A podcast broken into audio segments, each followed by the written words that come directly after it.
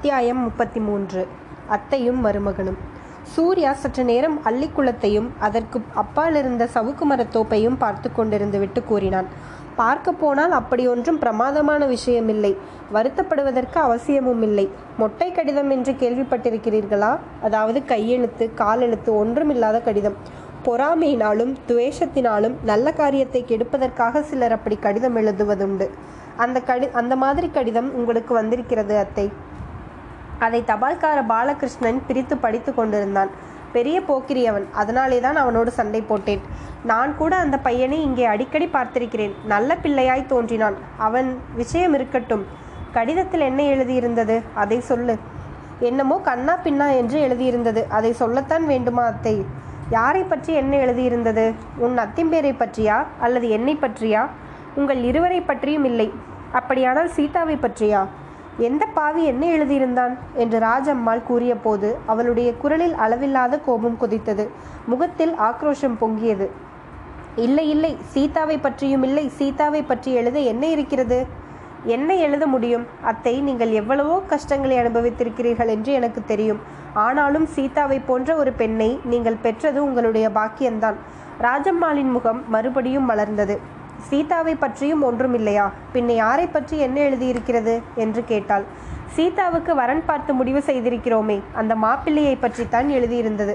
என்ன சூர்யா மாப்பிள்ளையை பற்றி என்ன எழுதியிருந்தது? என்று ராஜம்மாள் பரபரப்போடு கேட்டாள். அதை சொல்லுவதற்கே எனக்கு கஷ்டமாயிருக்கிறது அத்தை. ஆனாலும் உங்களுக்கு தெரிந்திருக்க வேண்டியது தானே. ராகவன் பம்பாயிலே ஏற்கனவே ஒரு பெண்ணுடன் சிநேகம் வைத்து கொண்டிருந்தானாம். அவள் ஒரு நாள் பத்மாபுரத்திற்கு வந்து அவனோடு சண்டை போட்டு ரகளை பண்ணிவிட்டாளாம். ஊரெல்லாம் சிரித்ததாம். இன்னும் அவன் அப்படிப்பட்டவன் இப்படிப்பட்டவன் அவனுக்கு போய் பெண்ணை கொடுக்கலாமா? என்று எழுதியிருந்தது. ராஜம்மாள் பெருமூச்சு விட்டாள். சிறிது நேரம் யோசனையில் ஆழ்ந்திருந்தாள். பின்னர் இவ்வளவுதானா? இன்னும் ஏதாவது உண்டா? என்று கேட்டாள். மாப்பிள்ளையின் தாயாரையும் தகப்பனாரையும் பற்றி கேவலமாய் எழுதியிருந்தது. அந்த பிராமணர் ரொம்ப பணத்தாசை பிடித்தவராம். அந்த அம்மாள் ரொம்ப பொல்லாதவளாம். முதல் நாட்டு பெண்ணை ரொம்ப படுத்தியதால் அவள் பிறந்த வீட்டோடு போய்விட்டாளாம். பிற்பாடு அவள் புருஷனும் அவளோடு போய்விட்டானாம். இப்படிப்பட்ட சம்பந்தம் உங்களுக்கு எதற்காக என்று எழுதியிருந்தது? ராஜம்மாள் மறுபடியும் சிறிது நேரம் யோசனை செய்துவிட்டு சூர்யா இன்னும் ஏதாவது உண்டா? என்றாள். வேறு முக்கியமாக ஒன்றுமில்லை. இந்த மாதிரி இடத்தில் பெண்ணை கொடுப்பதை விட கிணற்றிலை பிடித்து தள்ளிவிடலாம் என்றும் கிளியை வளர்த்து பூனையிடம் கொடுக்க வேண்டாம் என்றும் இம்மாதிரி ஒரே பிதற்றலாய் எழுதியிருந்தது அத்தை. உங்கள் பெயருக்கு இனி கடிதம் வந்தால் என்னிடமே கொடுக்கும்படி பாலகிருஷ்ணனிடம் சொல்லியிருக்கிறேன். நீங்கள் என்ன சொல்லுகிறீர்கள்? இனிமேல் கடிதம் வந்தால் உங்களிடமே கொடுக்க சொல்லிவிடட்டுமா? சூர்யா உனக்கு வயது அதிகமாகிவிட்டாலும் நல்ல யோசனைக்காரனாய் இருக்கிறாய் மன்னி கூட அடிக்கடி இதை பற்றி சொல்லி சந்தோஷப்படுகிறாள். என் மூத்த பிள்ளை கங்காதரன் ஒரு மாதிரிதான். அவனுக்கு குடும்பத்தில் விஷயத்தில் அவ்வளவு அக்கறை போதாது. தங்கைக்கு கல்யாணம் நாலு நாள் தான் இருக்கிறது. இன்னும் வந்து சேரவில்லை பாருங்கள். அடுத்தாற் போல சூர்யா எவ்வளவு பொறுப்பாக எல்லா காரியமும் செய்கிறான் என்று இன்றைக்கு காலையில் கூட உன் அம்மா சொல்லி சந்தோஷப்பட்டாள். உன் அம்மா சொன்னது ரொம்ப சரியான விஷயம். உன்னிடம் தான் நானும் யோசனை கேட்கப் போகிறேன். இந்த கடிதத்தை பற்றி நீ என்ன நினைக்கிறாய் சூர்யா? அதில் உள்ளது உண்மையாக இருக்கும் என்று உனக்கு தோன்றுகிறதா? என்று கேட்டாள் ராஜம்மாள். நான் அப்படி நினைக்கவில்லை அத்தை. யாரோ பொறாமை காரணமாக எழுதியிருப்பதாகவே நினைக்கிறேன். அதற்காக கல்யாணத்தை தடங்கல் செய்வது சரியல்ல என்றுதான் எனக்கு தோன்றுகிறது. நீங்கள் என்ன நினைக்கிறீர்களோ என்னமோ. மேலும் அத்திம்பேருக்கு இதெல்லாம் தெரிந்தால் என்ன சொல்லுவாரோ என்னமோ. அவர் இன்னும் வந்து சேரவில்லையே. அத்திம்பேரிடமிருந்து நாலு நாளைக்கு முன்னால் கடிதம் வந்தது. கல்யாணத்திற்கு முதல் நாள் வந்து சேர்ந்து விடுவதாக எழுதியிருக்கிறார். டில்லியில் மாப்பிள்ளையை பற்றி விசாரித்தாராம். மிகவும் திருப்திகரமாக சொன்னார்களாம். ரொம்ப கெட்டிக்காரன் என்று பெயர் வாங்கியிருப்பதாகவும் மேல் உத்தியோகஸ்தர்களுக்கு மாப்பிள்ளை பேரில் ரொம்ப பிரியம் என்றும் சம்பளம் இரண்டாயிரம் ரூபாய் வரையில் ஆகும் என்றும் சொன்னார்களாம். அத்தை நான் சொன்னது சரிதானே? யாரோ பொறாமைக்காரர்கள் தான் இப்படியெல்லாம் எழுதியிருக்க வேண்டும். இந்த காலத்தில் நல்ல வரன் கிடைப்பது எவ்வளவோ கஷ்டமாயிருக்கிறது.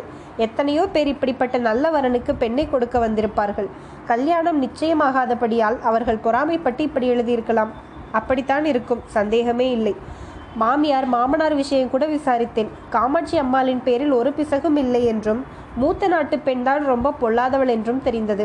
புருஷன் வீட்டில் இருக்க மாட்டேன் என்று சொல்லிவிட்டு எப்போது பிறந்தகத்திற்கு போனாலோ அப்போதே குணம் சரியில்லை என்று தெரியவில்லையா? என்னோடு வந்து எங்க அப்பா வீட்டில் இருந்தால் இரு இல்லாவிட்டால் நீ எனக்கு புருஷன் இல்லை என்று சொல்லிவிட்டாளாம். அவள் எப்பேற்பட்ட ராட்சசியாய் இருக்க வேண்டும்? தாடகை சூர்பனகை போன்றவளாய்த்தான் இருப்பாள். ஒருவேளை அந்த பெண்ணை விஷமத்திற்காக இப்படியெல்லாம் யாராவது கொண்டு எழுத சொன்னாலும் இருக்கலாம். அப்படியும் இருக்கக்கூடும். ஆக கூடி கல்யாணத்தை நிறுத்திவிட வேண்டும் என்றுதானே நீயும் நினைக்கிறாய் சூர்யா? கட்டாயம் நடத்தியே தீர வேண்டும். இவ்வளவு ஏற்பாடு செய்த பிறகு இனிமேல் ஒரு நாளும் பின்வாங்கக்கூடாது.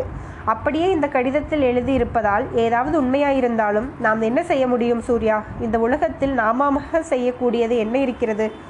பகவானுடைய சித்தம் எப்படியோ அப்படித்தான் எதுவும் நடக்கும். சீதா இந்த உலகத்தில் சந்தோஷமாயும் சௌக்கியமாயும் இருக்க வேண்டும் என்று பராசக்தியின் சித்தம் இருந்தால் அப்படியே நடக்கும். இந்த கல்யாணம் நடக்க வேண்டும் என்பது பகவானுடைய விருப்பமாயிருந்தால் அதை யாராலும் மாற்ற முடியாது. அதில் என்ன சந்தேகமத்தை லலிதாவை பார்க்க வந்தவன் எப்போது சீதாவை கல்யாணம் செய்து கொள்கிறேன் என்று சொன்னானோ அதிலிருந்து இது பகவானுடைய செயல் என்று ஏற்படவில்லையா? என் மனதில் இருந்ததையே நீயும் சொன்னாய் சூர்யா. அந்த இரண்டு மூன்று நாளும் எனக்கு எவ்வளவு குழப்பமாயிருந்தது தெரியுமா? மண்ணியின் மனது வேதனைப்பட போகிறது என்று நினைத்து நினைத்து எனக்கு தூக்கமே வரவில்லை. நீதான் எப்படியோ உன் அம்மாவின் மனத்தை தேற்றி சரிப்படுத்தினாய். நீ மட்டும் இங்கே இருந்திராவிட்டால் எல்லாம் ஒரே குழப்பமாய் போய்விட்டிருக்கும். உன்னுடைய அப்பாவுக்கு கூட அன்றைக்கு ஆங்காரம் வந்துவிட்டது. நீதான் அந்த வக்கீல் வீட்டு பிள்ளையை பற்றி உடனே எடுத்து சொல்லி அண்ணாவையும் சாந்தப்படுத்தினாய். நீ இங்கே வந்திருக்காவிட்டால் எப்படி ஆகி போயிருக்கும்? இதை பற்றியெல்லாம் யோசிக்க யோசிக்க என் மனதில் இது பகவானுடைய சித்தத்தினால் நடைபெறுகிறது என்று நிச்சயம் ஏற்பட்டிருக்கிறது. யாரோ அசூயை பிடித்தவர்கள் மொட்டை கடிதம் எழுதுவதற்காக கடவுளுடைய விருப்பத்திற்கு நாம் தடங்கல் செய்வதா? கூடவே கூடாது. என் எண்ணமும் அதுதான் சூர்யா. நீ அந்த தபால்கார பையன் பாலகிருஷ்ணனிடம் செய்திருக்கும் ஏற்பாடுதான் நல்லது. யார் யாரோ எழுதும் பொய்க்கடிதங்களை படித்து என் மனதை கெடுத்து கொள்வானேன் என் பெயருக்கோ சீதா பெயருக்கோ வரும் கடிதங்களை எல்லாம் நீயே வாங்கிக்கொள். படித்துவிட்டு எங்களிடம் கொடுக்கக்கூடியதாயிருந்தால் கொடு. இல்லாவிட்டால் கிழித்து எறிந்துவிடு. இன்னும் உன் அப்பாவுக்கு வரும் கடிதங்களை கூட நீ வாங்கி பார்ப்பது நல்லது. எனக்கு எழுதியது போல் அண்ணாவுக்கு யாராவது எழுதி அவருடைய மனது கலங்கி போயிருக்கலாம் அல்லவா? ஆம் அத்தை. அப்பாவுக்கு வரும் கடிதங்களை கூட நானே வாங்கி பார்ப்பது என்றுதான் எண்ணியிருக்கிறேன். சூர்யா நீ செய்யும் உதவிக்கு நான் என்ன பதில் செய்ய போகிறேன்? நீ என்றென்றைக்கும் சௌக்கியமாய் இருக்க வேண்டும் என்று பெரிய உத்தியோகம் பார்க்க வேண்டும் என்றும் பகவானை பிரார்த்தனை செய்கிறேன். பெரிய உத்தியோகமா? எனக்கா? அந்த மாதிரி ஆசையெல்லாம் எனக்கு கிடையாது அத்தை. நாம் பிறந்த தேசத்திற்காக பாடுபட வேண்டும். ஏழை எளியவர்களுக்கு உழைக்க வேண்டும் என்பதுதான் என் மனதில் உள்ள ஆசை. பெரிய உத்தியோகம் பண்ண வேண்டும் என்றோ நிறைய பணம் சம்பாதிக்க வேண்டும் என்றோ எனக்கு ஆசை கிடையாது. பரோபகாரத்திற்கு ஆக பாகுபடும் மனமும் சக்தியும் எனக்கு ஏற்பட வேண்டும் என்று ஆசீர்வாதம் செய்யுங்கள் அத்தை. சூர்யா நீ இந்த வயதிலேயே இவ்வளவு பரோபகாரியா இருக்கிறாயே. பெரியவனாகும் போது எவ்வளவோ பரோபகாரம் செய்வாய். ஆனால் நம்முடைய சொந்த காரியத்தையும் கொஞ்சம் பார்த்து கொள்ள வேண்டும். அது சரிக்கட்டு வராது அத்தை. சொந்த காரியத்தை கவனித்தால் பரோபகாரம் செய்ய முடியாது. பரோபகாரம் செய்தால் சொந்த காரியம் கெட்டுத்தான் போகும் என்றான் சூர்யா. சற்று நேரம் குளத்தங்கரை பங்களாவில் மௌனம் குடிக்கொண்டிருந்தது. அந்த மௌனத்தினிடையே சவுக்கு மரத்தோப்பில் காற்று புகுந்து அடிக்கும் சத்தம் கடல் அலை சத்தத்தை போல கேட்டது. அத்தை முன்னொரு நாள் இந்த அலையோசை போன்ற சத்தத்தை கேட்டு நீங்கள் பயந்தீர்கள். காரணம் அப்புறம் சொல்கிறேன் என்றீர்கள் என்றான் சூர்யா. அப்போது ராஜம்மாளின் முகத்தை மோக மேகத்திரை மறைப்பது போல தோன்றியது. சொல்லுகிறேன் சூர்யா இந்த நிமிஷத்தில் நானும் அதை சொல்ல வேண்டும் என்றே எண்ணினேன். இங்கே வருவதற்கு முன்னால் பம்பாயில் நான் வியாதிப்பட்டு படுக்கையாய் கிடந்தேன் அல்லவா? அப்போது சுரவேகத்தில் என்னென்னவெல்லாமோ பிரம்மைகள் எனக்கு உண்டாகும். காணாத காட்சிகளை எல்லாம் காண்பேன். அவற்றின் சில காட்சிகள் இன்பமாயிருக்கும். சில பயங்கரமாயிருக்கும்.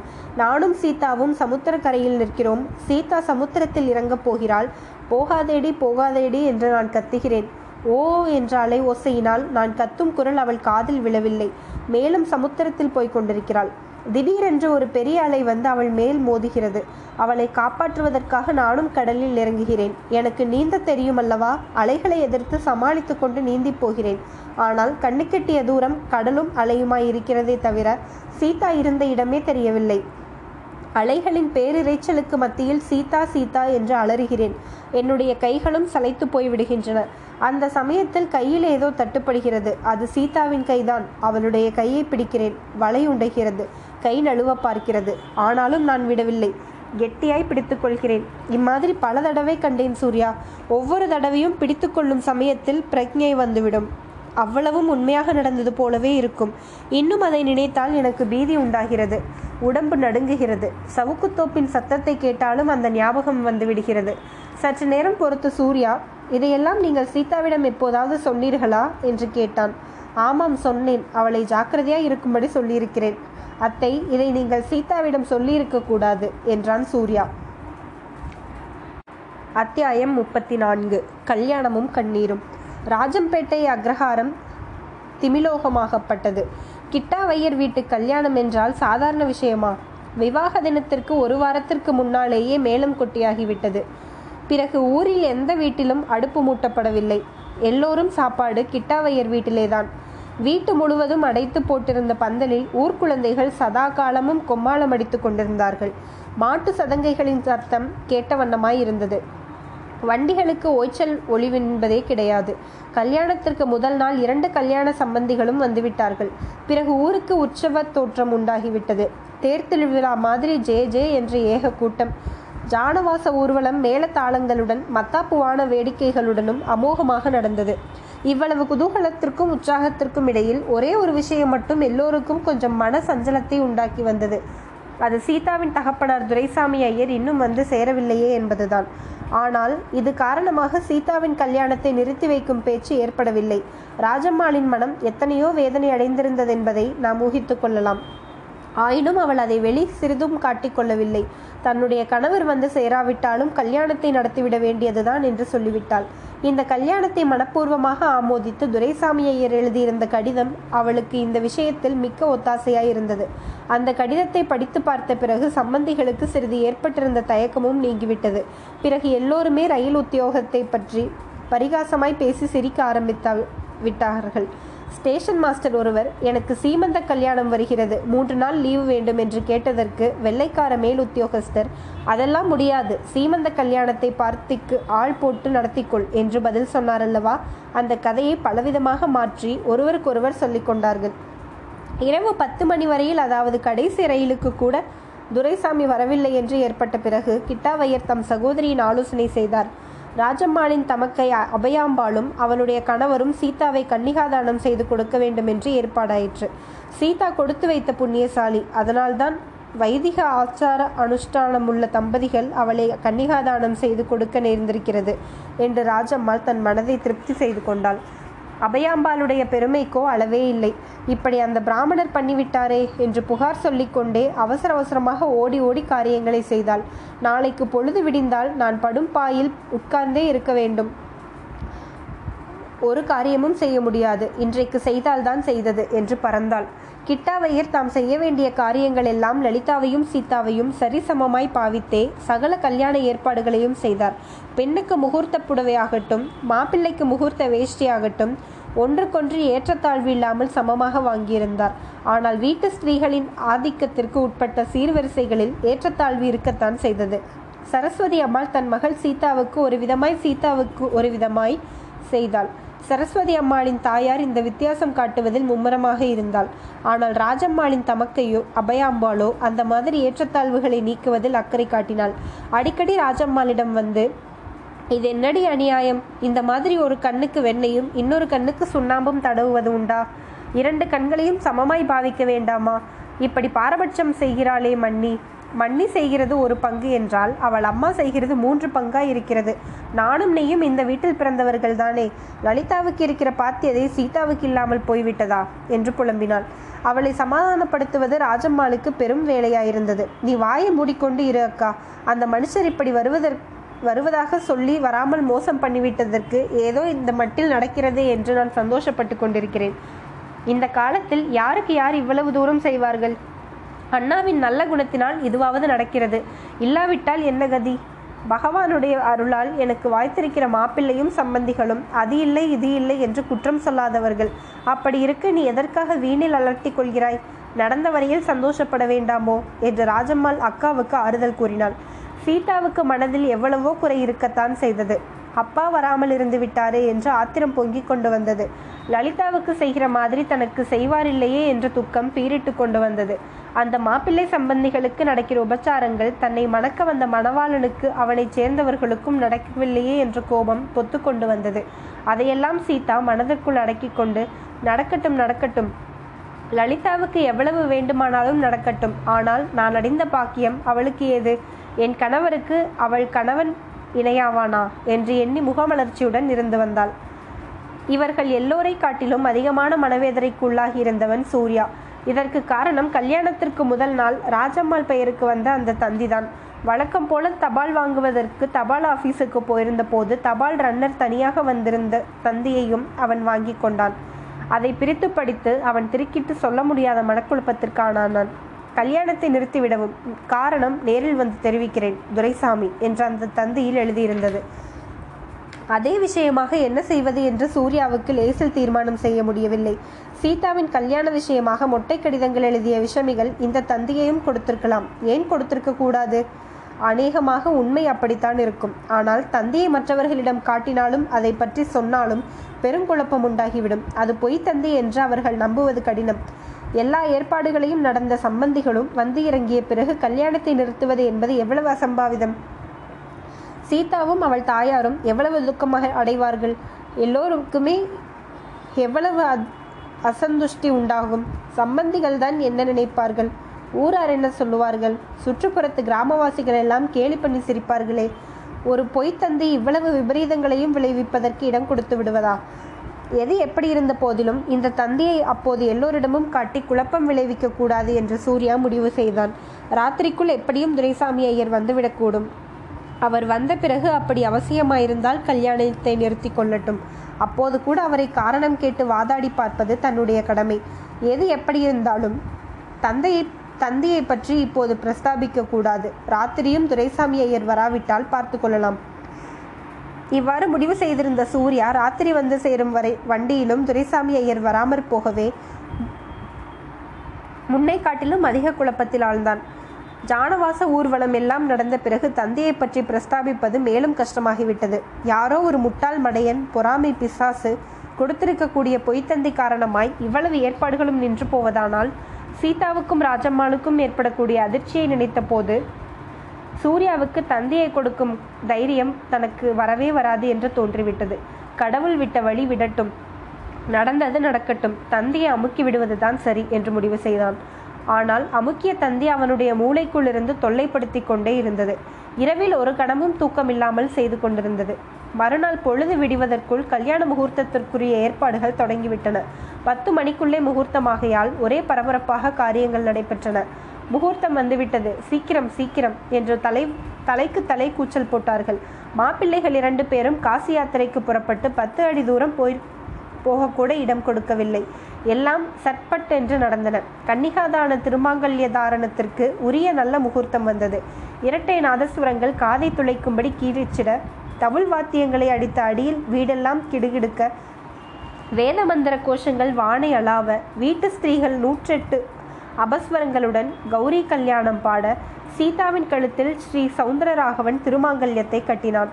அதே சமயத்தில் பட்டாபிராமன் லலிதாவின் கழுத்தில் தாலியை கட்டி முடிச்சு போட்டான். திருமாங்கல்ய தாரணம் ஆன பிறகு பரபரப்பும் சத்தமும் ஓரளவு அடங்கின. வீட்டிற்குள்ளே அத்தனை நேரம் நெருங்கி அடித்துக்கொண்டு வியர்க்க விறுவிறுக்க உட்கார்ந்திருந்தவர்கள் இனி தங்களுடைய பொறுப்பு தீர்ந்தது என்பது போல கொஞ்சம் காற்று வாங்க வாசற்பக்கம் சென்றார்கள். சூர்யாவும் வெளியே வந்தான். காலையிலிருந்து உள்ளுக்கும் வாசலுக்கும் ஆயிரம் தடவை நடந்திருந்த சூர்யாவின் மனம் இப்போது சிறிது நிம்மதியடைந்தது கல்யாணம் நடந்துவிட்டது இனி மாறுவதற்கில்லை என்ற எண்ணம் அவனுக்கு அந்த நிம்மதியை அளித்தது. சற்று நேரத்துக்கெல்லாம் வண்டி மாட்டின் சதங்கை சத்தம் ஜில் ஜில் என்று கேட்டது. தெருமுனையில் கிட்டாவையரின் பெட்டி வண்டி வந்து நின்றது. முதல் நாள் மாலை ரயில்வே ஸ்டேஷனுக்கு போய் காத்து கொண்டிருந்த வண்டிதான். அது வெற்று வண்டியாய் வரவில்லை. உள்ளே உட்கார்ந்திருந்தவர் பம்பாய் அத்திம்பேராகத்தான் இருக்க வேண்டும். சூர்யா பரபரப்புடன் வண்டியை எதிர்கொண்டழைப்பதற்கு முன்னால் சென்றான். கல்யாண பந்தலில் முகப்பு வண்டி வந்து நின்றது. வண்டியில் இருந்தவர் இறங்குவதற்குள்ளே சூர்யா அத்திம்பேரே என்ன இப்படி செய்து விட்டீர்களே உங்களுக்காக காத்திருந்து காத்திருந்து இங்கே எல்லோருடைய கண்ணும் பூத்து போய்விட்டது என்று சொன்னான். வண்டிக்குள் இருந்த துரைசாமி ஐயர்தான். அவள் அவர் சூர்யாவை ஏற இறங்க பார்த்தார். என் பெயர் சூர்யா சீதாவின் அம்மாஞ்சி நான் என்று சூர்யா தன்னைத்தானே அறிமுகப்படுத்தி கொண்டான். ஓஹோ கிட்டாவையரின் இரண்டாவது பையனா? ஆம் அத்திம்பேரே. ஏன் இத்தனை தாமதமாய் வந்தீர்? பதினைந்து நிமிஷம்தான் ஆயிற்று. திருமாங்கல்ய தாரணம் நடந்து. பெரிய அத்தையும் அவளுக்கு அகத்துக்காரரும் கன்னிகாதானம் செய்து கொடுத்தார்கள். என்ன? என்ன? திருமாங்கல்ய தாரமா? யாருக்கு? எப்போது? ஏன்? லலிதா சீதா இரண்டு பேருக்கும் தான். சீதாவுக்கா? சீதாவுக்கு கூடவா? மாப்பிள்ளையார். சவுந்தரராகவன் தான். என்ன அத்திம்பேரே? உங்களுக்கு கல்யாண கடுதாசி வரவில்லையா? ஆனால் உங்களுக்குத்தான் முன்னமே தெரியுமே. தில்லியிலிருந்து எழுதியிருந்தீரே. நான் ஒரு தந்தி கொடுத்திருந்தேனே என்று துரைசாமி ஐயர் கேட்டபோது அவருடைய பேச்சு குளறியது. தந்தியா ஒன்றும் வரவில்லையே என்ன தந்தி? என்று சூர்யா துணிச்சலாய் கேட்டான். சீதாவின் கல்யாணத்தை நிறுத்திவிடும்படி தந்தி கொடுத்திருந்தேனே அது வரவில்லையா? சூர்யா தன் மனக்குழப்பத்தை சமாளித்துக் கொண்டே அத்திம்பேரே இப்போது நினைவு வருகிறது. கொஞ்ச நேரத்திற்கு முன்னால் தான் ஒரு தந்தி வந்தது. கல்யாண தடபுடலில் அதை நான் பிரித்து கூட பார்க்கவில்லை. அதை அத்தையிடம் கொடுக்கவும் சந்தர்ப்பப்படவில்லை. இதுதானா நீங்கள் கொடுத்த தந்தி என்று சட்டைப்பையில் துளாவி தந்தியை எடுத்து கொடுத்தான். துரைசாமி ஐயர் தந்தியை பிடித்து பார்த்தார். ஆமாம் இதுதான். ஆஹா இது ஏன் நேற்றைக்கே வரவில்லை? பட்டிக்காட்டு ஆனபடியால் இப்படி தாமதித்து வந்ததாக்கும். எல்லாம் கடவுளுடைய செயல். நாம் என்ன செய்யலாம்? சூர்யா இந்த தந்தியை பற்றி ஒருவரிடமும் சொல்லாதே என்றார். ஆமத்தின் பேரே இனி சொல்லி என்ன பிரயோஜனம்? நடந்தது நடந்துவிட்டது என்றான் சூர்யா. ஆமாம் நடந்தது நடந்துவிட்டது. கடவுளுடைய சித்தம் அப்படி என்று சொல்லிவிட்டு தந்தையை சுக்குநூறாய் கிழித்து போட்டார் துரைசாமி. இதுவரை சீதா அடிக்கடி தன் கடைக்கண்ணால் மாப்பிள்ளை சவுந்தரராகவனை பார்த்து மகிழ்ந்து கொண்டிருந்தாள். திடீரென்று வாசலில் வழியாக வந்த தந்தை வருவதை பார்த்தாள். அவ்வளவு நேரமும் அவள் மனதில் அடக்கி வைத்திருந்த அழுகை பீரிட்டு கொண்டு வந்தது. விசித்து விசித்து விம்மி விம்மி அழத் தொடங்கினாள். கண்களிலிருந்து கண்ணீர் அருவையாக பெருகியது. ராஜம்மாள் உணர்ச்சி மிகுதியினால் செயலற்று தூணோடு தூணாய் நின்றாள். ஆகையால் அவளால் பெண்ணை தேற்றுவதற்கு முடியவில்லை. இந்த கடமையை சீதாவை சற்று முன்னே கன்னிகாதானம் செய்து கொடுத்த அவையாம்பாள் செய்தாள். அசடே எதற்காக அழுகிறாய்? அப்பாதான் வந்துவிட்டாரே. இந்த மட்டும் வந்தாரே என்று சந்தோஷப்படு என்றாள். சீதாவின் மாமியாரும் அருகில் வந்து தேறுதல் கூறினாள். பக்கத்தில் உட்கார்ந்து சீதாவின் புடவை தலைப்பையும் மாப்பிள்ளையின் அங்கவஸ்திரத்தின் முனையையும் முடிச்சு போட முயன்று கொண்டிருந்த சுண்டு பயல் கூட தேறுதல் கூறினான். அழாதே அத்தக்கா அழுதால் கண்ணெல்லாம் கன்னத்தில் வழிந்துவிடும் என்று சொன்னான். துரைசாமி ஐயர் வந்து சீதாவின் அருகில் உட்கார்ந்து அழாதே அம்மா ரயில் வண்டி இப்படி மோசம் செய்துவிட்டது இல்லாவிடில் நான் வராமல் இருந்திருப்பேனா? என்று சொல்லி சீதாவின் முதுகை மிருதுவாக தட்டி கொடுத்தார். அப்படியும் அழுகை நிற்காததை கண்ட சவுந்தரராகவன் லேசாக தன் மனைவியின் கரத்தை தொட்டு சீதா என்றான். சீதாவின் கண்ணீர் பெருக்கு உடனே நின்றது. அவள் கண்ணீர் ததும்பிக் கொண்டிருந்த தன் வட்டமான பெரிய கண்களால் சவுந்தரராகவனை ஒரு தடவை பார்த்தாள். அந்த பார்வையில் எத்தனையோ விஷயங்கள் பொதிந்து கிடந்தன. வாயினால் விவரிக்க முடியாத இதயத்தின் மர்ம செய்திகள் எவ்வளவோ அத்தனையும் பார்வை சிரித்திருந்தன. காதல் எனும் அதிகாரத்தின் உதவி கொண்டு சவுந்தரராகவன் அந்த பார்வையின் பொருள்களை அறிந்து கொண்டான்.